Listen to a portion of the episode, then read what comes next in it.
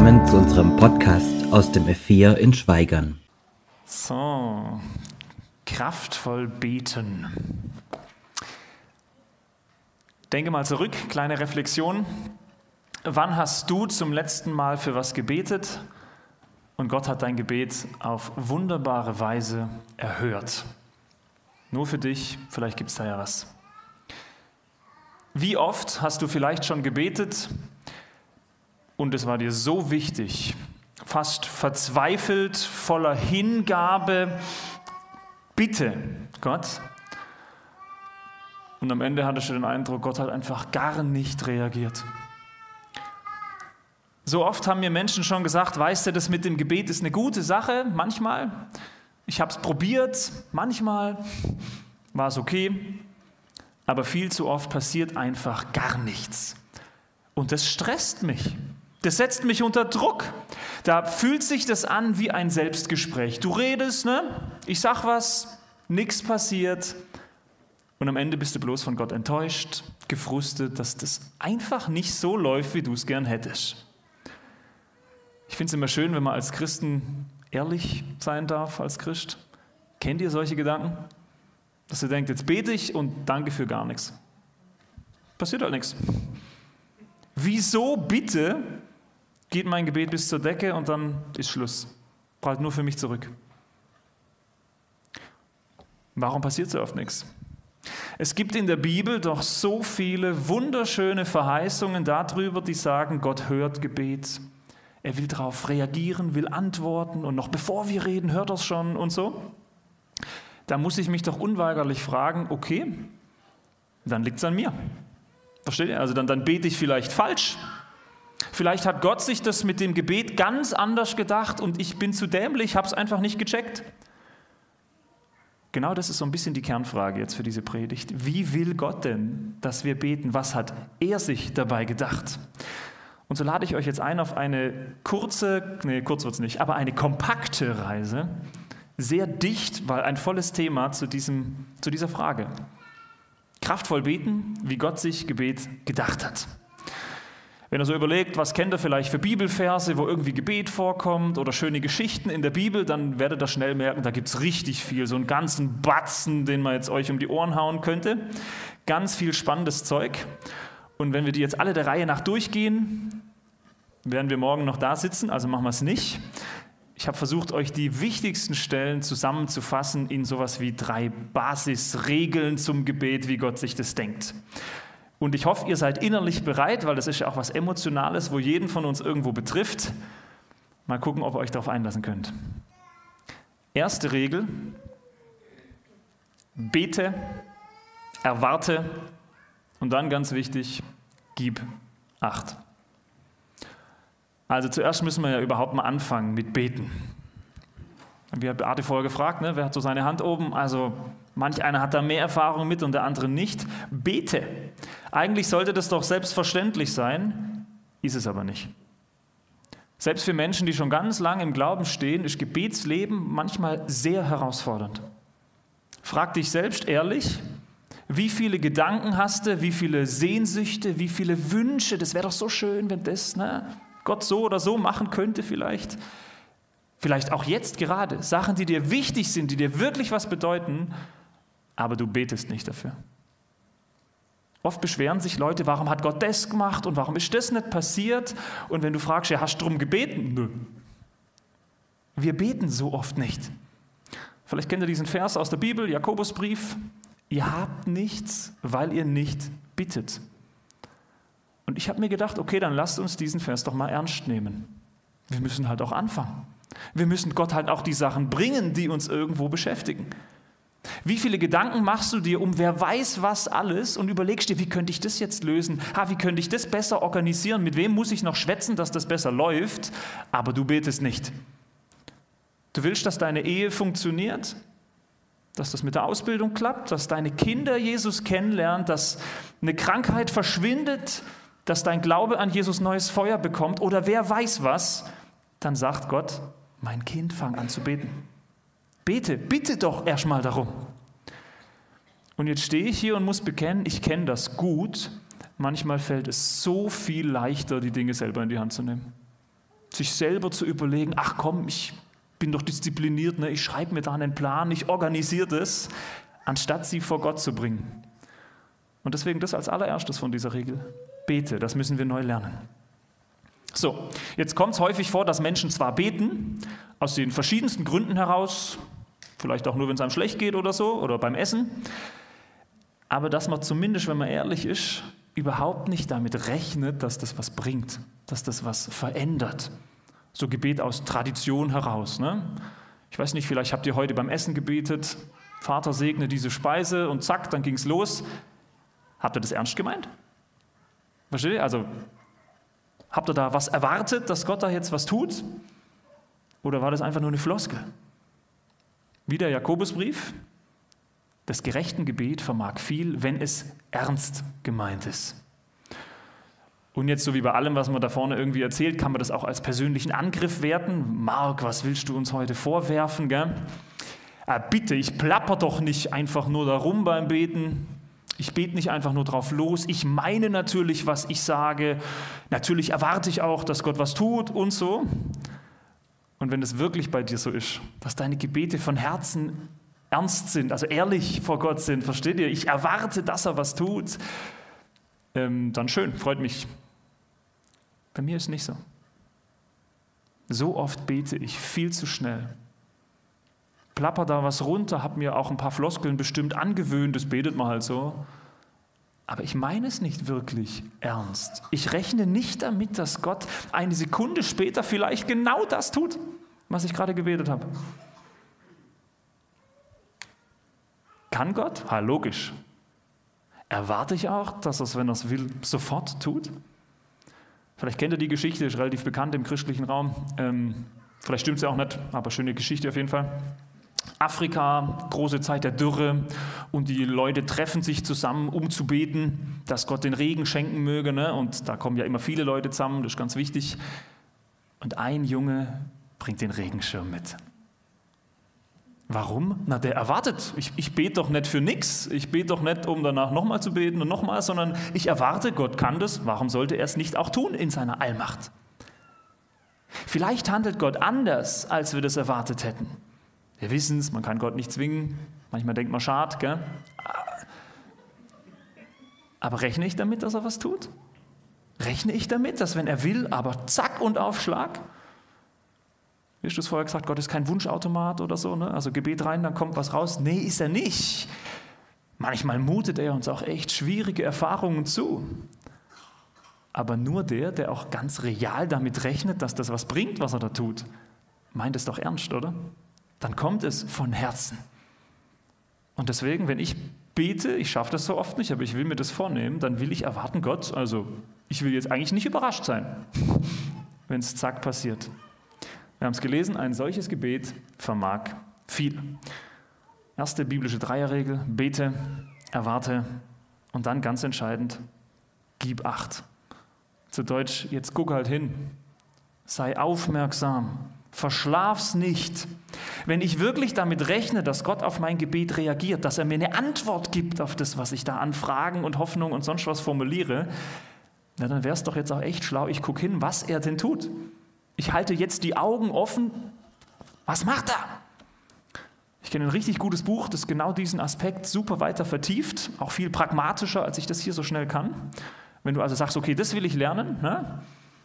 Drauf gucken, wie Gott mir im Alltag begegnet, dann empfehle ich ganz wärmstens von Hans-Peter Reuer, nach dem Amen bete weiter. Schon allein der Titel ist doch der Hammer, oder? Wenn ich bete, dann ist ganz oft nach dem Amen, mache ich halt weiter mein Geschäft, ne? also was auch immer man so auf der Agenda hatte. Wir wissen doch, Gebet ist ein Gespräch mit Gott, also der will reagieren. Dann bedeutet Amen nicht, jetzt ist es vorbei, sondern dann bedeutet Amen, ich habe gesagt, was ich sagen wollte. Und jetzt rechne ich damit, dass er was tut. Jetzt ist Gott an der Reihe. Jetzt warten wir. Super hilfreich, doch ein Praxistipp, finde ich, ist ein Gebetstagebuch. Habt ihr sowas schon mal ausprobiert? Das ist ein Heftchen oder Zettel, ist egal. Da schreibst du auf, wofür du gebetet hast, an was auch immer es sein mag. Und da guckst du immer mal wieder rein und du wirst geflasht sein, wie viel da passiert ist, wie viele Antworten Gott gegeben hat, wie viele Dinge er erfüllt hat, wie viele Dinge er klargebogen hat. Das war das, was ich eigentlich wollte, wie klar er gesprochen hat. Und du hättest das Allermeiste nicht mal bemerkt. Das ist so an dir vorbeigegangen, weil du betest ganz schön viel manchmal. Ja, und wenn es passiert, sagst du nicht einmal Danke, weil es fällt dir ja gar nicht auf. Gebetstagebuch. Wir hätten den größten Teil nicht bemerkt. So, ich muss weitermachen, sonst läuft mir die Zeit weg. Bete, erwarte, achte. Wie soll ich beten? Zweite Regel, bete direkt, einfach und ehrlich. Bete direkt. Damit will ich betonen, du musst nicht warten, bis der Gottesdienst kommt. Du musst nicht warten, bis der Haushalt erledigt ist, bis du einen besonders heiligen Moment oder sowas äh, produzieren kannst, um zu Gott zu kommen, sondern eigentlich sagt Gott, hey, ich will in deinen Alltag rein. Also du brauchst keine besonderen Auszeiten vom Alltag für Gott, sondern der gehört genau damit rein. Egal was dein Anliegen ist, Bitte, Fürbitte, Dank, Anbetung, Zweifel, Klage, Frage, Gott sagt, komm doch direkt damit zu mir. Bring mir deine Anliegen sofort. Du musst nicht warten. 1. Thessalonicher 5,17, betet ohne Unterlass. Habe ich nie verstanden. Also das macht überhaupt keinen Sinn, wie soll das funktionieren? Ne? Da muss ich ja die ganze Zeit reden. Nee, muss ich nicht. Wenn Gebet wirklich was mit dieser Beziehung mit Gott zu tun hat, also ein Gespräch ist, dann kann das auch einfach Stille mal heißen.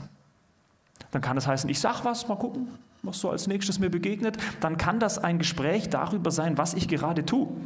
Ne? Also du bist im Garten draußen und gräbst um, jetzt vielleicht gerade nicht.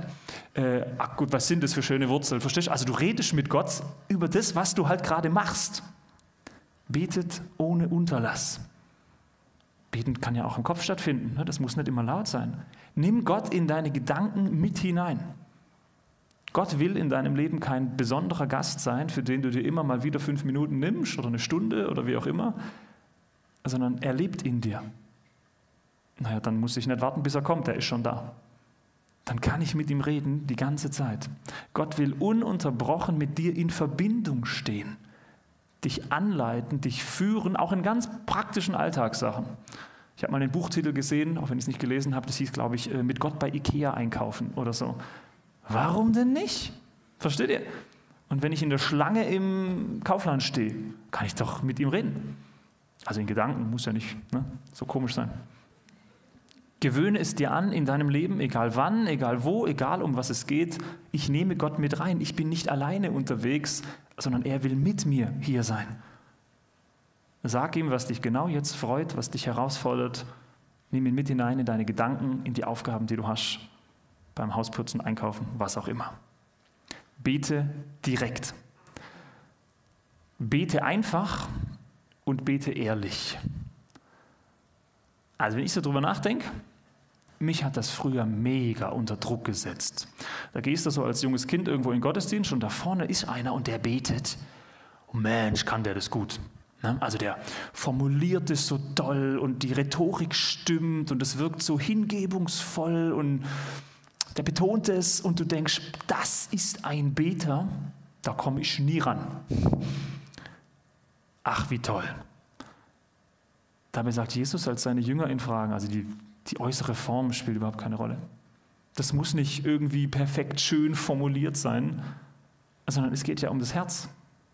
Ne, wie wenn Luther sagt, Gebet ist ein Reden des Herzens, dieser Beziehungsaspekt dahinter. Du darfst vor Gott kommen, genauso wie dir der Schnabel gewachsen ist. Genau das, was dich beschäftigt, will er wissen und nicht irgendwie was, ach wie toll formuliertes. Gott ermutigt seine Jünger, äh, Jesus ermutigt seine Jünger und sagt, wisst ihr, wie die Kinder zu ihrem Vater beten, so sollen wir beten. Der liebende Vater, der uns durch und durch kennt, dem kannst du eh nichts vorspielen. Das bringt also nichts.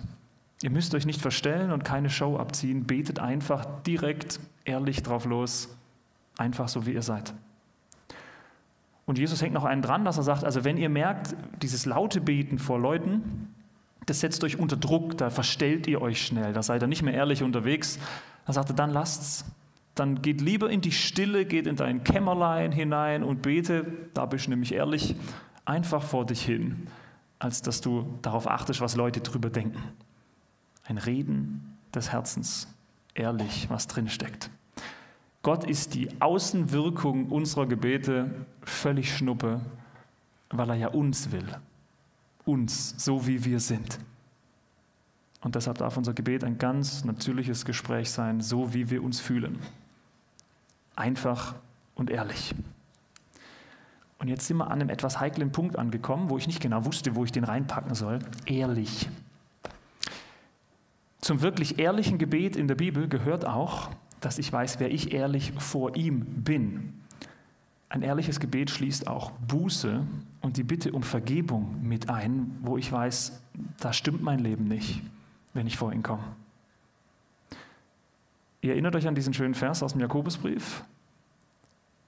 Das gerechten Gebet vermag viel. Ey, das ist bei richtig vielen Versen in der Bibel so. Hab's jetzt nicht mit drauf, aber auch dieses, ihr habt nichts, weil ihr nicht bittet. Weiß jemand, wie es weitergeht?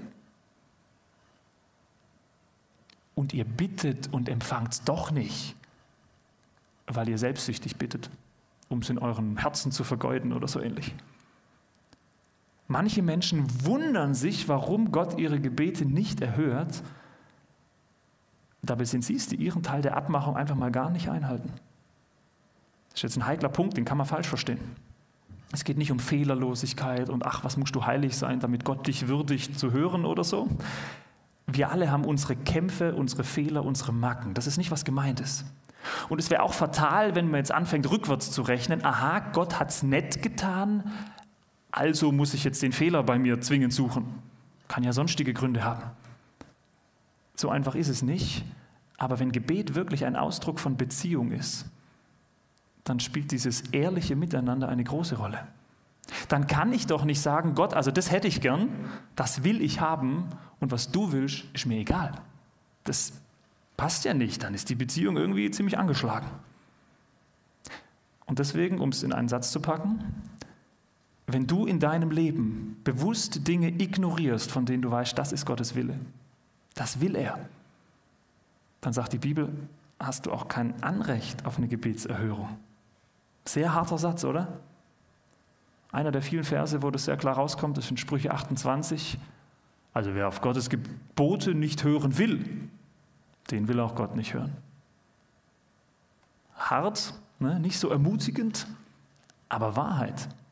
Ehrlich vor Gott kommen. Ihr macht euch keine Vorstellung davon, wie viele Bibelverse es gibt, die diesen Zusammenhang sehr, sehr deutlich betonen. Du kannst Gebetserhörung auch aktiv verhindern durch dein Auflehnen gegen Gott der ist kein Kasper. Der lässt nicht mit sich spielen. Du bist mir egal, aber mach gefälligst. Da gibt es Stellen zum Beispiel, wenn du nicht bereit bist, deinem Bruder zu vergeben, wenn dein Gebet nur deine eigene Genusssucht befriedigen will, also noch mehr Geld, noch mehr Ruhm oder so. Gott ist doch nicht da, um dein Ego zu befriedigen. Auch im Jakobusbrief übrigens. Oder Bibelverse, die sagen, also wenn du hartherzig bist, denen, die um dich herum Leid leiden, also den Armen zum Beispiel, dann sagt Gott auch, also warum sollte ich dir gegenüber nicht auch hartherzig sein? Spannung, wir dürfen uns das ruhig bewusst machen. Gott will doch mit uns reden. Gott liebt es, wenn wir ehrlich vor ihn kommen, aber er will keine Show. Er will nichts Aufgesetztes, er will das ehrlich, eine ehrliche Beziehung mit uns. Und dazu gehört auch, dass wir diese Beziehung pflegen, dass ich das ernst meine, was ich da bete. Bete direkt, einfach, ehrlich, klingt auf dem Papier so einfach, in der Praxis fett schwer, das mal wirklich umzusetzen. Und gleichzeitig, wenn Gott uns das in der Bibel so gibt, dann wird er uns doch auch Wege zeigen, wie wir da hinkommen können. Dann glaube ich, dass wir das mit seiner Hilfe immer mehr lernen können so im Vertrauen zu beten und zu wachsen, wie er das will. Erste Regel, zweite Regel, im Ansatz wahrscheinlich klar.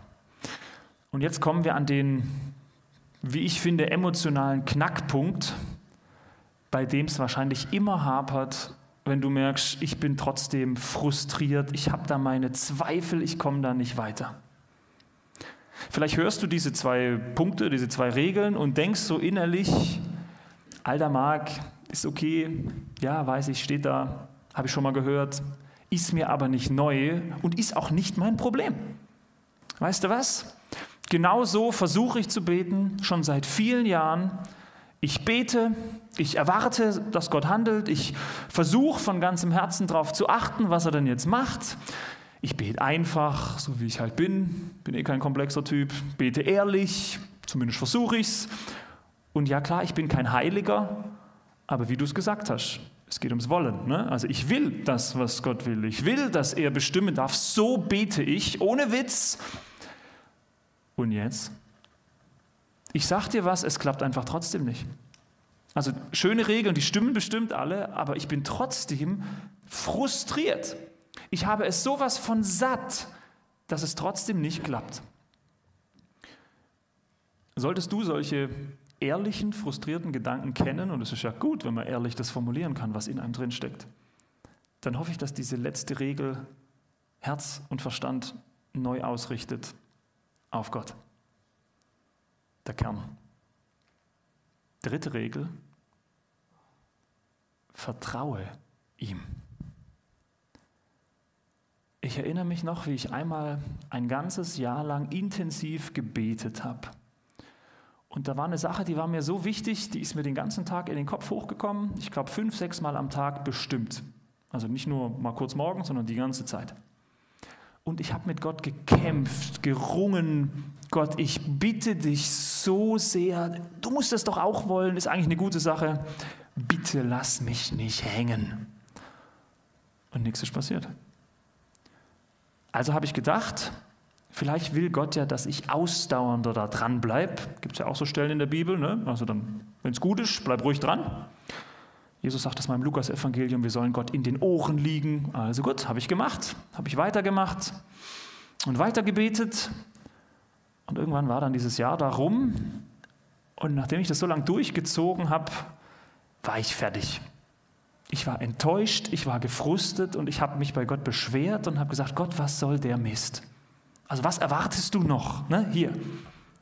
Ich racker mich ab und du tust rein gar nichts.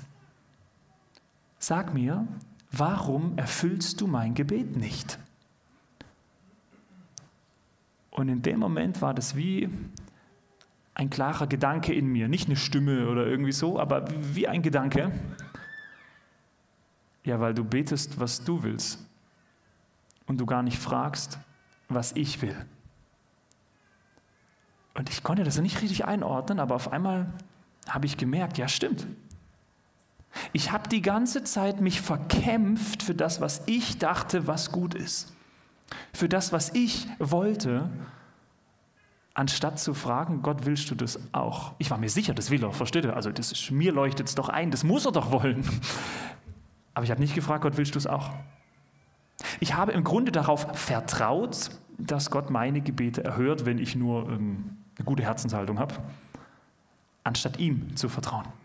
Ihm als Person, Beziehung. Gebet hat so viel mit Gott Vertrauen zu tun. Glaubst du, dass Gott gut ist? 100 Prozent? Auch wenn er Dinge nett macht, wie du sie möchtest? Auch wenn du seine Antwort weder hörst noch verstehst.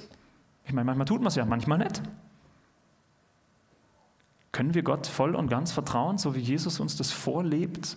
Der, der sagt, wie wir beten sollen? Nur dann können wir doch auch aus tiefstem Herzen, so wie Jesus, sagen, dein Wille geschehe. Ist ein steiler Satz. Wenn man den mal wirklich anwendet auf das, was du betest, dein Wille geschehe, also mach, was du willst. Wir wissen so viel im Kopf und haben so wenig Gottvertrauen. Gott ist so viel größer, awesome God, ne? mächtiger, heiliger und vor allem weiser. Der checkt es einfach mehr, als wir uns das jemals vorstellen könnten. Gott weiß, was er tut. Er weiß, wann er es tun möchte. Er weiß auch, was du wirklich brauchst. Er weiß auch, was gut ist. Und wenn ich ehrlich bin, wahrscheinlich weiß ich es oft nicht. Ist die eigentlich entscheidende Frage also nicht vielmehr, vertraue ich Gott? Dass ich ihm meine Anliegen bringe und auch da, wo ich es nicht sehe, sage, ich halte mich dennoch an dir. Ich glaube trotzdem, dass du gut bist. Also jeder Frust, jeder Zweifel, der dann irgendwann in mir hochkommt, hat immer was damit zu tun, dass ich dachte, ihr heißt es aber besser. Vertraue ich Gott? Muss ich sehen? Paulus schreibt im zweiten Korintherbrief, das ist der letzte Bibelvers für heute, einen Vers, den ich sehr herausfordernd finde.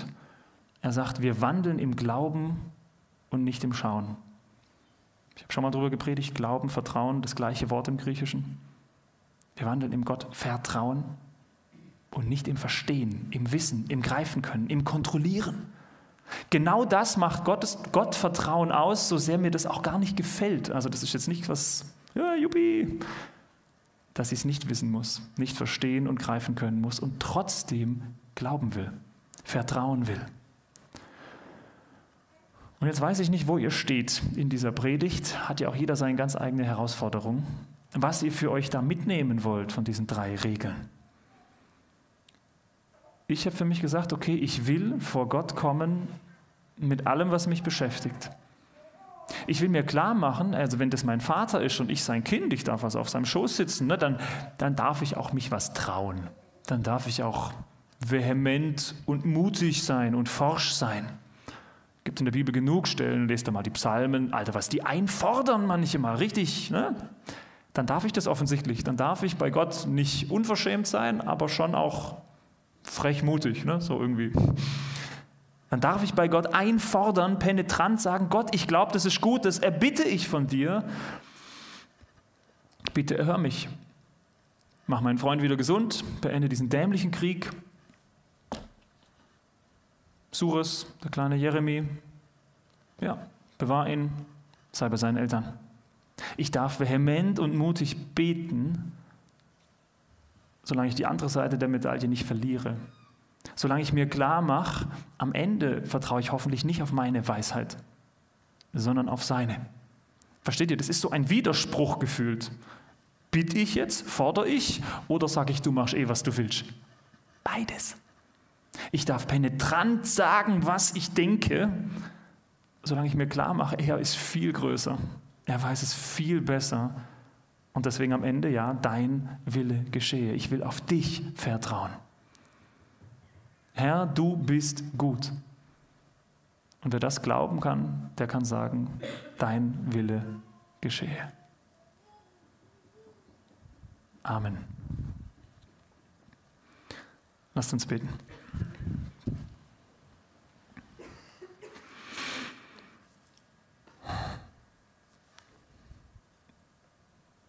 Großer Gott, geliebter Vater, du bist hier im Raum und du durchdringst uns. Du siehst ganz genau, was wir denken und wie wir uns fühlen und womit wir vielleicht auch uns echt schwer tun.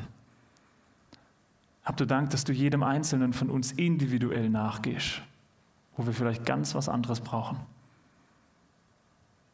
Herr, vergib, dass ich so oft mein eigenes Ding durchziehe und nicht dich an die erste Stelle setze, nicht zuerst dich frage.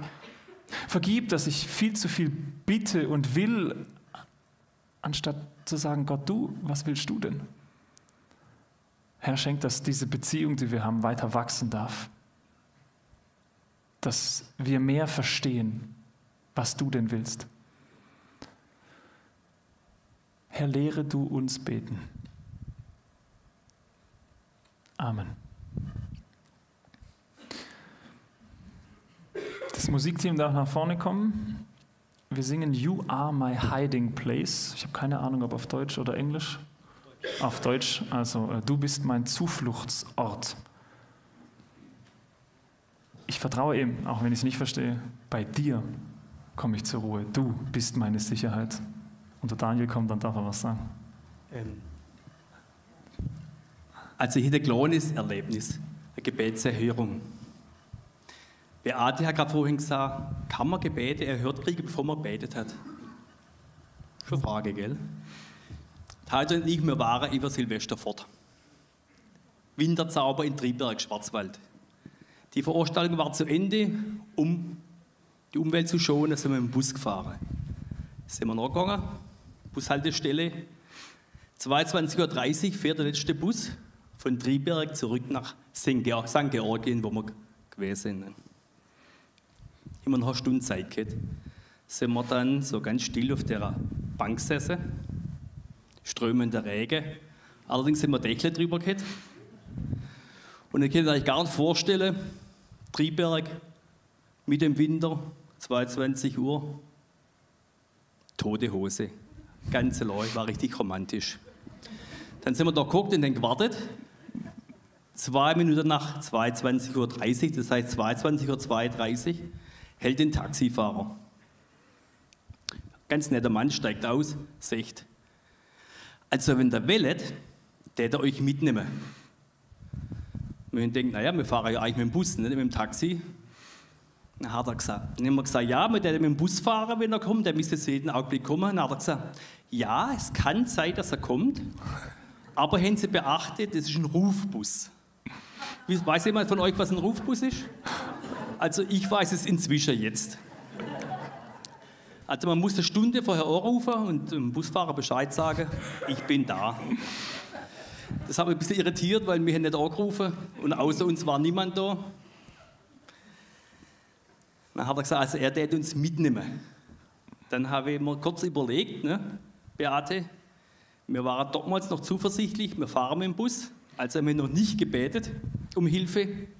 Aber ich habe zu dem Busfahrer, äh, zu dem Taxifahrer gesagt, Sie sind eine echte Gebetserhörung.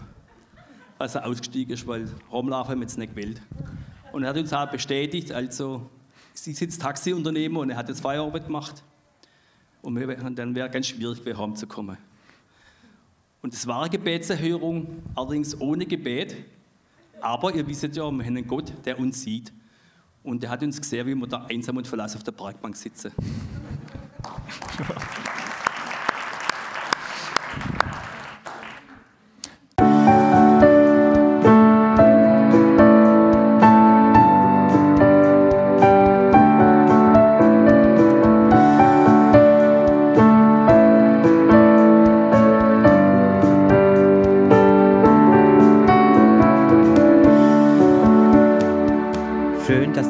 Folge bis zum Ende angehört hast. Sollten noch Fragen bestehen, Wünsche oder Kritik, können Sie uns gerne eine E-Mail schreiben an podcast.lgv-schweigern.de. Bis zum nächsten Mal.